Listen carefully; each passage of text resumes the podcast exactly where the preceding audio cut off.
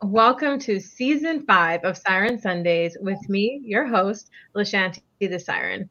This show is focused on speaking with researchers, scientists, and practitioners of the environmental sector who study environmental science and work on all things conservation in the Bahamas.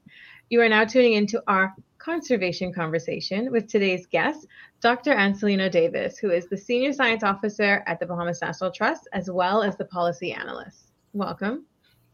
Thank you very much, Lashanti. It's great to be back on Siren Sundays, and it, I hope that everyone that's tuning in is ready to learn a little bit about science and conservation in the Bahamas. Definitely. For all of our viewers who are watching live, definitely feel free to pop a shout out in the comments. I have some true few that I can already see um, are there. And to all of our podcast listeners, although you are not tuning in live, you'll still all get all the great stuff from Jasmine Rain, who says, and we're back. Uh, Denise Jeff Graham says, good afternoon and a good yay. We also have a cartwheel from Jasmine Rain. So let's dive right in. So, Dr. Davis, just quickly for everyone listening, everyone watching, just give us a quick introduction of who you are, your title, and where you work. So, I'm Dr. Ancilleno Davis, born, bred, and dead Bahamian. um, I work for the Bahamas National Trust as the senior scientist and policy analyst now. Um, I grew up in the Bahamas, went to SAC, uh, went to UB um, I went, I did some research in the Bahamas first, and then I went off to university in Maryland to do my bachelor's and master's. I finished each of those in about a year and a half, and I came home thought I was going to change the world. Um, I uh, vacuumed sea lion poop for a while. um, because it was hard to find a job. Uh, but then I started working with the Nature Conservancy, um, Birds Caribbean. I um, eventually went off and did my PhD. And I came back and I worked in the commercial sector for a while at Blue Lagoon Island. I was their sustainability coordinator. And then um, COVID and Dorian and the world fell apart. I did a little um, 360, started my own um, environmental um, consulting uh, company and education thing uh, called Science and Perspective. And now I finally landed at the Bahamas National Trust, which is um, one of the premier leaders in environmental conservation in the Bahamas, a really old, long-standing organization. And we have a lot of Bahamian scientists working at the trust, and so it's it's really good to be in this um, in this team and working on on all these important uh, environmental issues now. Definitely. I know one of the things we talked about right before the show started was how you've seen this growth where before, if you were a young Bahamian interested in anything environmental, there were not many other Bahamians already in the field. Whereas now, when I kind of look back and I see like some most of my coworkers are Bahamians, like you said, the Bahamas National Trust. When I was there, it was so amazing to see all these wonderful Bahamians so passionate about what they do. Um, and and it's getting even better because now we're trying to engage more young Bahamians, even some of the older Bahamians, because it really doesn't take much to get involved. You don't have to have studied sciences to get involved in conservation. No, and I really that that's one of the coolest things that I realized is that me growing up, I was looking at Bill Nye, the science guy, um, David Suzuki on the nature of things, um, so David Attenborough um, Steve Irwin, the crocodile hunter, and mm-hmm. I was like, mm-hmm. "Oh, that's super cool! Like, how can I do this?" And and people were like, "Dude, you good in science? You need to be a doctor or a dentist, yes. maybe a veterinarian on the outside." but now, when I tell someone like, "Hey, I'm Dr. Davis," I'm not a medical doctor. I'm an ecologist, so I work mm-hmm. with animals and plants. And then they're like, "Oh, you know Scott Johnson?" Mm-hmm. You know, mm-hmm. and and I'm like I'm like, yeah, yeah, I know Scott Johnson, and it's cool to know that people are seeing us mm-hmm. out there now, right? Yeah. Or when I go through the airport and I they, I have this one um, airport security, it was like he's like, oh, you caught that spider out of your watch, and I'm like, I'm like, what are you talking about? Because she had watched a video with me trying yeah. to get a spider out of my watch, and mm-hmm. it's like they're actually paying attention and seeing that Bahamians can be scientists now. I think that's super cool. Right. And yes, a lovely comment from D'Angela Reed. Uh, rest in peace, Crocodile Hunter. But what you just said, and we're going to jump into the topic soon, but I also think um, what you just said was so important. And I know you made a post about this because everyone's been talking about how Encanto has been so good for representation. And even same thing for me growing up, it was Bill Nye the Science Guy, it was Steve Irwin, it was always these older white males. And now we're seeing more people of color in the sciences, we're seeing more females in the sciences, and we're seeing all these different expressions of identity getting involved in the science sphere. And I think that's been so encouraging for young people to see that there is somebody like them doing the things that they want to do and the things that they're interested in. So we represent it out here. yeah, we are, and especially in the Bahamas. I mean, mm-hmm. you have Dr. Krista Sherman um, at PIMS. You have uh, Eleanor Phillips and Felicity Burrows. Um, mm-hmm almost the whole uh, TNC Bahamas and a Caribbean leadership team is Bahamian and and female as well. So that I think that's super super exciting, and it really speaks to how committed and dedicated our community is, and how mm-hmm. passionate um, the group of individuals that we have here are, and yourself, like you know, doing this. It, you're, this is season five, is it? Jeepers creepers! Every time I hear that, I'm like one of my main motivations, and shout out to Lindy Knowles. When I first started this show, I was like, Lindy, please be on my first season.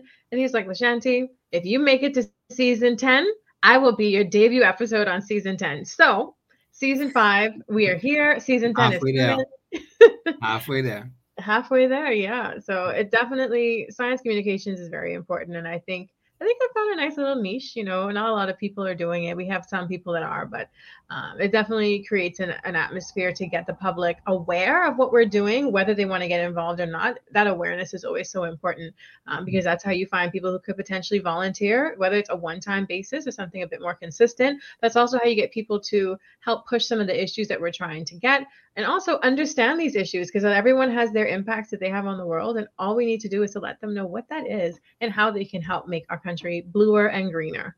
Yeah, and that's I think that's a great um, segue into what science education is, right? And exactly. you're doing this now where your show is letting you know tons of Bahamian people know kind of the bare minimum. How do you operate mm-hmm. as a conscientious individual in the Bahamian environment? Know what's what's going on, mm-hmm. who's involved, how can you get involved? And that's that's really that's really important. Definitely. Then you have another level where you have students that are coming up in science and you want them to be engaged and impassioned to follow a scientific career if that's what they're interested in and good at. Mm-hmm. You have uh, Charlene Carey put out a science textbook. She did. Uh, yeah, for, for the Bahamas and this is the first time that you can have a student studying from a book that isn't elephants and kangaroos, right? Is lobster and sharks and sawfish and stuff like that. And you're like, yo, this is cool. This is this is our environment, and I can study the book and then I can go out in the bush.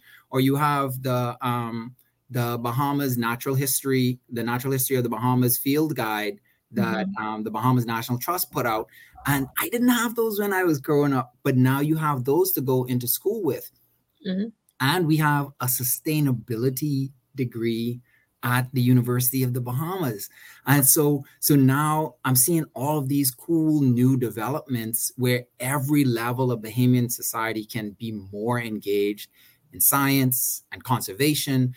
And yeah, eventually you have a student that just can wander into the Bahamas National Trust and they have a cool map and a book that's actually their environment and then they get involved and eventually you get them they mightn't take a science degree because they want to be an mp or something like that but now they have this in the back of their head like yo when i get to be the minister for this constituency i'm not going to chop down the mangroves right i'm mm-hmm. going to be hard on the litter bugs and the people who are you know like killing and pillaging our environment and that sometimes is even more powerful like, yeah, it it would be nice to have like too many PhDs running around, but at the end of the day, I would rather every Bahamian have a science BGCSE or BJC level of understanding mm-hmm. and, con- and conservation than for all of us to be at PhD level arguing about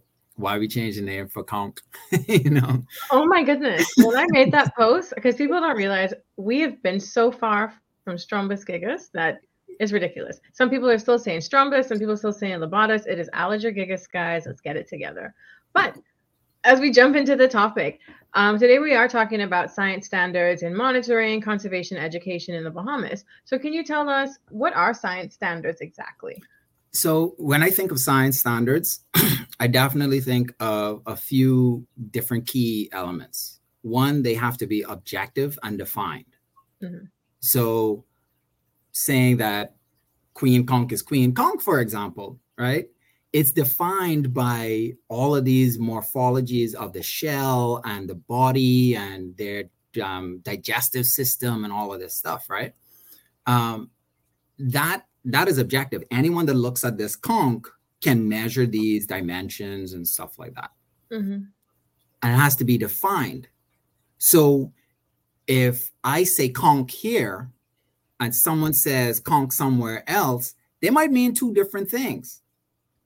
But then in the scientific community, when you say Lobatus gigas or you say Aliger gigas, they're going to be able to say that is a scientific name mm-hmm. that was described in the literature per this person in X date, and it refers to this specific species. And that and when something is a species, that means it can only mate with others of that same species. And that's really the main scientific definition of any animal or plant or whatever that that is really important. Mm-hmm. Um, so they have to be objective and they have to be defined. It, also, you have something like a ruler, right? Uh, a ruler, when you define what a meter is, or you define what a micron is, and you say this is based on X billion times the width of a hydrogen atom. Ain't mm-hmm. nobody can change a hydrogen atom. Like, like that's that's standardized. That's that's yeah. permanent. And you want it to be measurable. So if you have a scientific um, standard and you can't measure it, that doesn't that doesn't make any sense right you can't i can't talk to you about oh this species of birds their population increased if we don't never like really agreed on what is an increase or a decrease mm-hmm. what is a number like mm-hmm. we have to have these standards from the beginning right. and you you define the distance between two locations the volume um you want to say how many uh, uh elements of pollution are in your water right. You know, grams per liter or whatever. And uh, if it's not measurable, you can't really report it. It's not science. You can't measure any change if you can't measure um, what it is before and what it is after. Right. It has to be replicable. So if I go and measure something and I say, oh, like the, I found that this species is at 8 million pairs and I did it this way and this is what I got. And someone else goes and does exactly that same thing. And mm-hmm. they get 2,000 pairs and you're like, you know, I did exactly what you said, but it didn't work out like that. Right. It's, it's not replicable because maybe you did something weird, you didn't follow the standards correctly or something like that. And so we want these things to be replicable uh, so that people can show that I did exactly what you said. Mm-hmm. These are the results I got. And over time, you get a bunch of people um, replicating your same activity, and you get an average or an estimate of what the truth actually is. Right. And that's that's really the key because now in the Bahamas, we no longer have one foreign scientists coming down for two weeks a year looking at birds. We have 50, 60 Bahamian scientists all year round looking at birds. Mm-hmm. And, and so now you have this replication of this, this measurable um, environmental factor. Right. And then we're talking about accuracy and precision.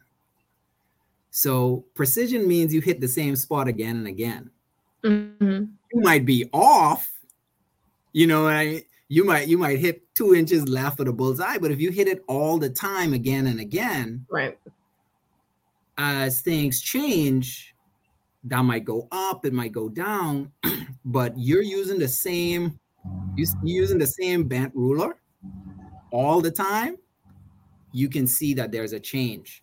But we also want to be accurate. So we want to make sure that if I send someone out into the field and I say, "Hey, tell me what birds are there," and you come back and you tell me, "Oh, it was you know a bunch of rock pigeons and a bunch of collared doves," mm-hmm. and I say, "Okay, cool," and you always you always give me the same report, then one day I find out that you are not accurate. You were calling these birds rock pigeons all the time, but they're actually like a pied imperial pigeon or something like that.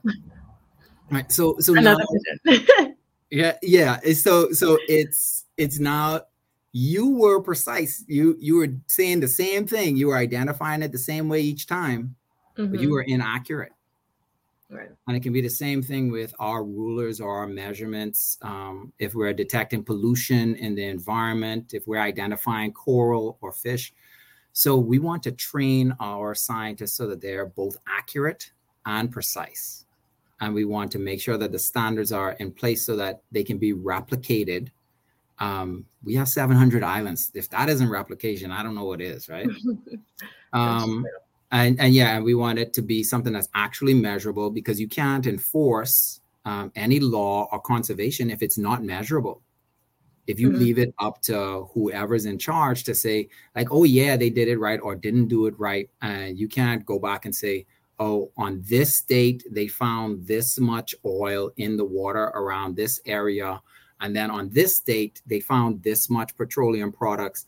And that signifies a significant change from the natural background levels right. that like you have to be able to provide that before you can penalize someone before you can take that to their insurance company to say hey yeah yeah people mess this up. So you know what we can do right, right. Um, i think we have to have all of those those elements in science standards Right. And so when we talk about science standards and conservation, I know you started to touch on it when you were like, if someone goes to an area and they say they see 10 rock pigeons, but it's actually pied imperial, another pigeon, um, that can really alter monitoring. But when we look at conservation, obviously we look at things that we are trying to keep around. So like commercially important fish species or species that are important to the ecology of an area. What are some of the science standards used in conservation? Okay, so so most definitely um, species definitions. Those are mm-hmm. key. Yeah. Um, if a lot of times people will come and tell you like, oh, there's um, I don't know, there's there's there's a cobra in the Bahamas. yes, that one happens a lot. and so if the person that's reporting to you does not have these proper definitions, or this understanding of the environment, then um, really the that invalidates some of the mm-hmm. reporting. In conservation, the key elements that I think beyond those that I already discussed for science standards in general, mm-hmm.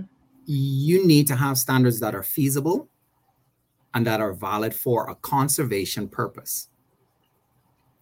So, as scientists, I want to know everything. I just been digging inside a termite nest the other day because I wanted to see like what their internal chambers look like and stuff mm-hmm. like that. Don't do this. Don't do this at home, people. Okay, yeah, yeah. I'm not. Please don't go digging up in no termite mound. Dr. Davis is a scientist. yeah. and I, everyone I, can't do that. So please, I think you you made a video, correct? Like, please share that so people don't get tempted to do the same. I I yeah, I did make a video. It's yeah. I know it's like knocking around in WhatsApp world, but um, I'll try to make sure that it's available online. Um, but that again is not feasible for any and everyone to go poking around inside a termite mound. Exactly. And it doesn't really have a valid conservation purpose. What I was doing, right? Mm-hmm. Um, when we're talking about feasibility, conservation, especially in the Bahamas, we have very little conservation resources compared to the area that we need to protect. Mm-hmm. So I wouldn't feel good about wasting $8 million to find out, you know, if birds in the Bahamian bush like the taste of this type of bird food versus that type of bird food. That's not a conservation purpose. Right. Also, in fees, in terms of feasibility, you know, can we get out and actually survey enough birds to make that a valid a valid research project? Mm-hmm. Some things are becoming more feasible. So you can now use satellite imagery for the Bahamas, or you can use remote sensed imagery. Mm-hmm. Um, there are people that you can pay hundreds of thousands of dollars to fly planes over your area and take like really cool, hyper detail images and snapshots. But you could also use that, you know, eight hundred thousand dollars to pay a Bahamian to actually um, like be in the forest and do the conservation work for five yeah. to ten years mm-hmm. right and so you're you're thinking what is this balance of feasibility and what is you know how much can you get done for um, how much bang can you get for your buck and a lot of technology is making things more feasible for monitoring and conservation um, but yeah i think i think that's what I'm looking for now. I want us to be doing robust science, mm-hmm. but then also looking at the feasibility and the cost return. Right. And, and just to add to your topic, there's a comment um, from YouTube. Today, there are people saying they saw a lion in Inagua. Uh, I haven't heard about that, but I highly doubt that is an actual lion. But as you were saying earlier, like some people will start to say, we saw a cobra. And again, shout out to Scott Johnson, who actually posted the video of the racer saying, this is a racer, this is what mm-hmm. they do. And so I don't know what it is that they're seeing in Inagua right now, but um, maybe it's a maybe it's a, a feral pig that's very very feral like very hairy yeah with like that all the yeah. and like growing up and stuff like that yeah uh, yeah and I'm, I'm pretty sure people in Inagua know what a wild pig looked like though um, That's true. Hmm. Yeah. So they did have, I think Inagua had crocodiles or alligators at one point. Several Bahamian islands have had alligators um, pop up, and we used to have we used to have a I think it was a crocodile that used to run around in the bush like like on all fours, like upright like a dog instead of like crawling on his belly. I'm sorry. Yeah, and Where? so because Not we, know, we never, no this this is like pre-Columbian. Oh so this is like like historical and they found oh. they found these fossils in blue holes in the bahamas mm-hmm, mm-hmm. um but things like that we don't even know about because we're not studying that in the bahamas right mm-hmm. but but we have visitors who come down and learn about these things shout out to our marine archaeologists uh, like dr michael pateman mm-hmm.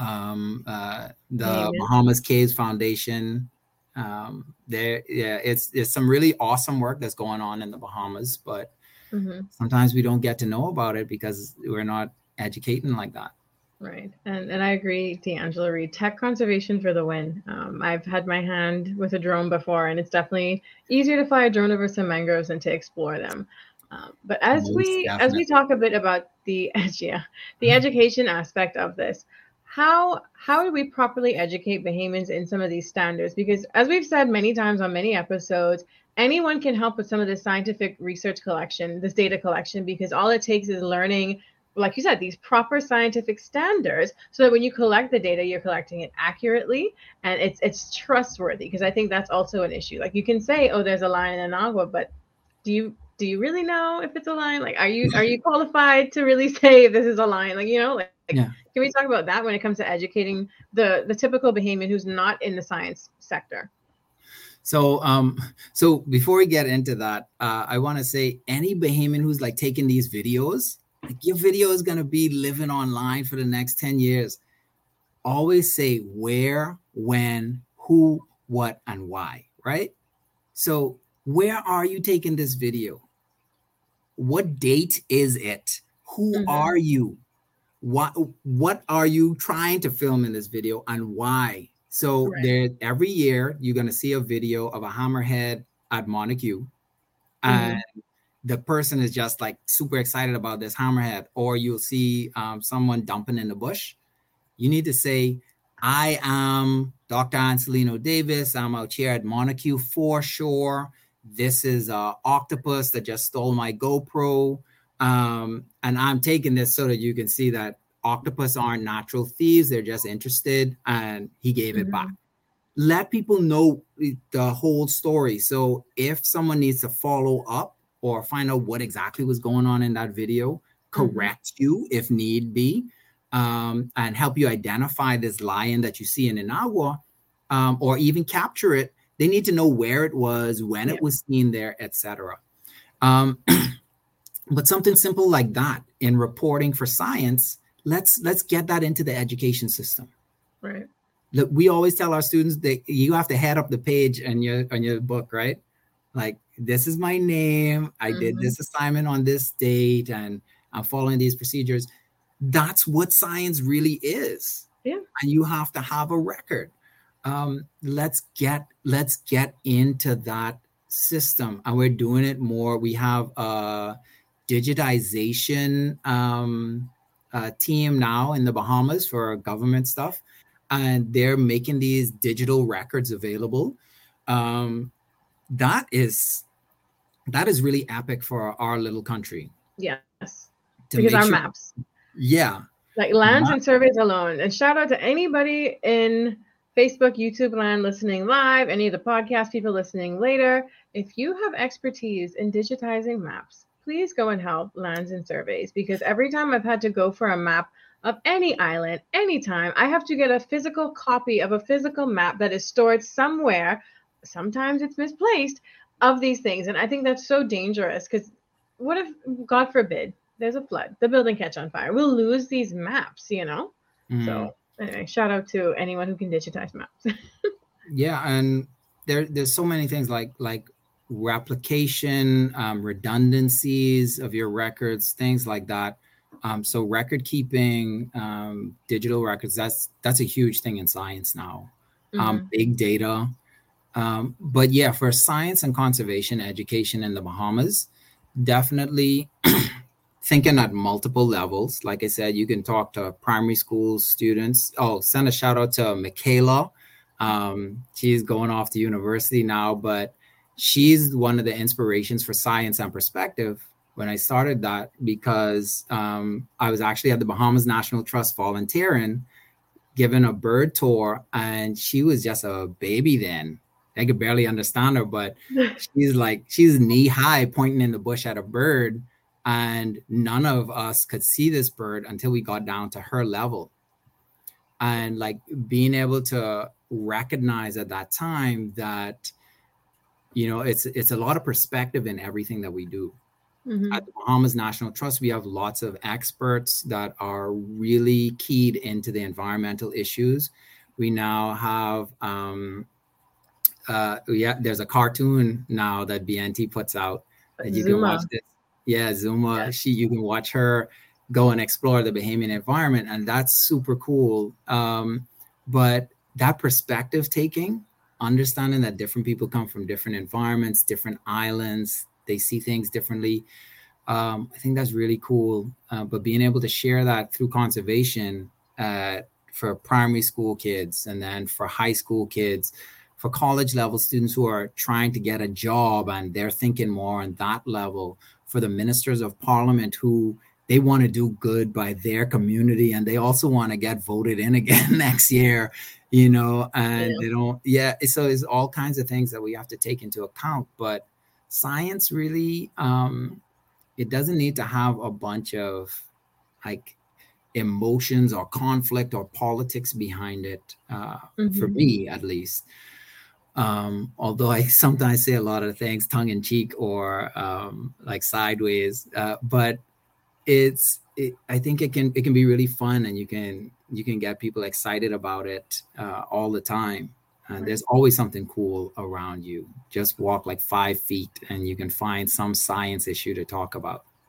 That's true. And so, even on that, um, how can our viewers or anyone listening um, on the podcast, how can they get involved with with any sort of projects going on, data collection, or even just some citizen science things that people can do? Um, I know the first thing I think about is eBird. I know which is super popular. Um, mm-hmm. So, can mm-hmm. you tell us some of the opportunities that viewers may be able to get involved with? So most definitely, I'm at the Bahamas National Trust. So reach out to the Bahamas National Trust, right? Um, there's gonna be there's gonna be questions that you have about conservation or environmental issues that an organization like the Bahamas National Trust can um, share with you what's going on, how you can get involved. And there might be a whole bunch of different things. We have mm-hmm. things like mangrove plantings. You yourself have done a lot of beach cleanups. We did the 100,000 tree planting initiative together. Yeah. Um, there are a lot of cool things going on around the Bahamas by many different organizations. The Bahamas National Trust is involved in a lot, but you can join Beings. Um, it's Beings on Facebook, and there's almost every um, environmental conservation organization is included in there. So you post a mm-hmm. question in there, oh, like, how can I do something cool for the environment? They're going to definitely hook you up. Um, reach out to your minister, your uh, your MP. I'm lucky enough to have the Minister of Natural Resources, Vaughn Miller, inside my constituency. I like to think he's also lucky enough to have me in his constituency. Same. Um, in, in Adelaide, they're starting a green space. And so these are things that, like, you have a minister of parliament for your area, and the squeaky wheel gets greased. So go and harass them about, you know, having a natural area in your community, getting more engaged. Um, there's a lot of different ways that you can participate. Um, uh, there are, I think there's an art exhibition coming up. Yep, um, yeah. in the National Art Gallery. Mm-hmm. And uh, yeah, so think about think about these things that you can engage with just the discussion, even, mm-hmm. and talk to your friends on Facebook. Let them know that these issues are important to you. You'd be surprised at how many of your friends and neighbors have been to the Bahamas National Trust, are members. Um, they worked there before. I, am always amazed how many of us have, have cycled through these different organizations. Mm-hmm. Um, but yeah, get involved by calling, by reaching out via social media um, at Bahamas National Trust on Instagram. Um, you can just search Bahamas National Trust. All of those different social media is going to pop up. Mm-hmm. Um, you can definitely reach out to me. Um, if you can spell my name, Ancilleno Davis, I'm like the easiest person to find on the internet. Um, but I think it's the same to spell the first couple of times, but you'll you'll get it. Yeah, I got there eventually. yeah. Um, and I, I mean, yeah, reach out. I think the conservationists in the Bahamas, especially the science communicators and educators, they're the most approachable per- people ever, and you'd always be able to get something out of them. Um, if you're in high school now, definitely look for Charlene Carey's um, science book, science mm-hmm. textbook mm-hmm. for for high school. Um, it's a it's an amazing book, and it can really help you to answer some of those questions that you need and get that that stellar grade on your BGCSEs. Um, yeah, there's there's a lot of opportunities. So just reach out, and if we can't help you, I'm sure we can connect you with someone who can in your particular field. And science is a huge field, so don't let anyone tell you that you have to be a doctor or a dentist. Amen. Yeah, I definitely agree. Um, all of us are connected. Um, we may work at different agencies, but similar to I don't even think of I can't even think of a plant, but you know, we're many branches on the same tree, we're the roots of the same tree, we're all connected, and we're all so excited to talk to anybody about any of the stuff that we do because we want to get people interested and we want to get people involved. So you'll definitely find that most people in the environmental and conservation sector are very enthusiastic and very happy to have you come and do something with them and get involved. Mm-hmm. Um, but before we close out, um, the question of the season, Dr. Davis, who is hmm. someone in the sector, whether it be a local or international, that inspires you and why? Mm. Um, I think all the scientists of color and the Caribbean scientists that have left the Caribbean and gone abroad and are doing big things worldwide, I think they are inspiring me today. So uh, we have like Leo Douglas from Jamaica, who's done like really amazing work on the impact of environmental experiences on children. Um, you have uh, Charlene Carey, who left Trinidad and came to the Bahamas and had a stellar career as a science teacher, and then made that um, that science book for us. Um, you have uh, Andrew, oh Lord, I forget his last name, Andrew Clark, I think, but he um, right. he bred sawfish, and sawfish are endangered yeah. uh, worldwide. So he can breed sawfish in captivity, which had not happened. Mm-hmm. And like to know that he came from working in the lab at Atlantis, and now he's world recognized as this this dude who figured awesome. out how to get saw, sawfish through that um, that narrow um, bottleneck of reproduction. Uh, I think that that's really amazingly cool. We have Bahamians who are doing like aerospace technology and cosmetic science and stuff like that. And they're all over the place. And so you just gotta just Google Bahamian and some kind of random science term. And I think that's super awesome that that we're doing these things now. And we're we're really on the global on the global scene science wise and you you all inspire me and i'm happy to be a part of the movement the wave. We're riding the wave. yeah. Awesome. Do you have any final thoughts for our viewers and listeners? Some inspiration from the field or quote that you love? Just any sort of final thoughts to kind of inspire our viewers. I think um, right now uh, there's a there's a lot going on in the world and in the Bahamas in particular right now. Mm-hmm. And I want to encourage everybody to recognize that we're all going through our own battles. Um, and it might be a struggle, but a lot of the environment is free. I get out there and experience your environment. Um, you know, reach out if you want to go birding. Sometimes it, sometimes you don't want to talk, right? sometimes you just need to be around someone. And if all of us out there looking at a bird just in that camaraderie, like that's valid. And um, I think if we can spend more time in nature, the the Bahamas National Trust has lots of protected areas um, throughout the Bahamas. Go and get a membership for forty dollars. That'll get you one ticket to the movies. You can now mm-hmm. you know, go to the the parks every day all year with your family um, and experience that i think um, that'll be my final thought get out get get outside um, enjoy the environment take care of those around you um, our little feathered and scaly friends um, and just just enjoy just enjoy it um, just just find that peace within yourself and I, I hope to see all of y'all at the end of this year. Uh, get out and breathe. Definitely. And I totally agree. Um, it's my auntie Denise. Uh, this is a great start for the season. Being outdoors is so important. And just to piggyback on your point, um, even when I was working at the Bahamas National Trust and my office was based at the Retreat Garden, which is the national park that's on Village Road, every time I walked outside, I feel like I saw something different every single time. And I would take the same path. And and you we don't have like giant like seasonal changes with our nature, but even like on after a rainy day, the next day you see the mushrooms come out. And, and it's just so many things to see. And and it's so peaceful to even just start your day outside, end your mm-hmm. day outside. In the middle of the day, eat your lunch outside. Just get outside, breathe in that fresh air, get some more microbes in your body that are good for you, um, and do that. So Thank you so much. This was such a great episode. And thank you, everyone who is watching and listening for riding the wave with us on another episode of Siren Sundays. Uh, we appreciate you guys. Hope to see you soon. All waves yours, Lashanti the Siren.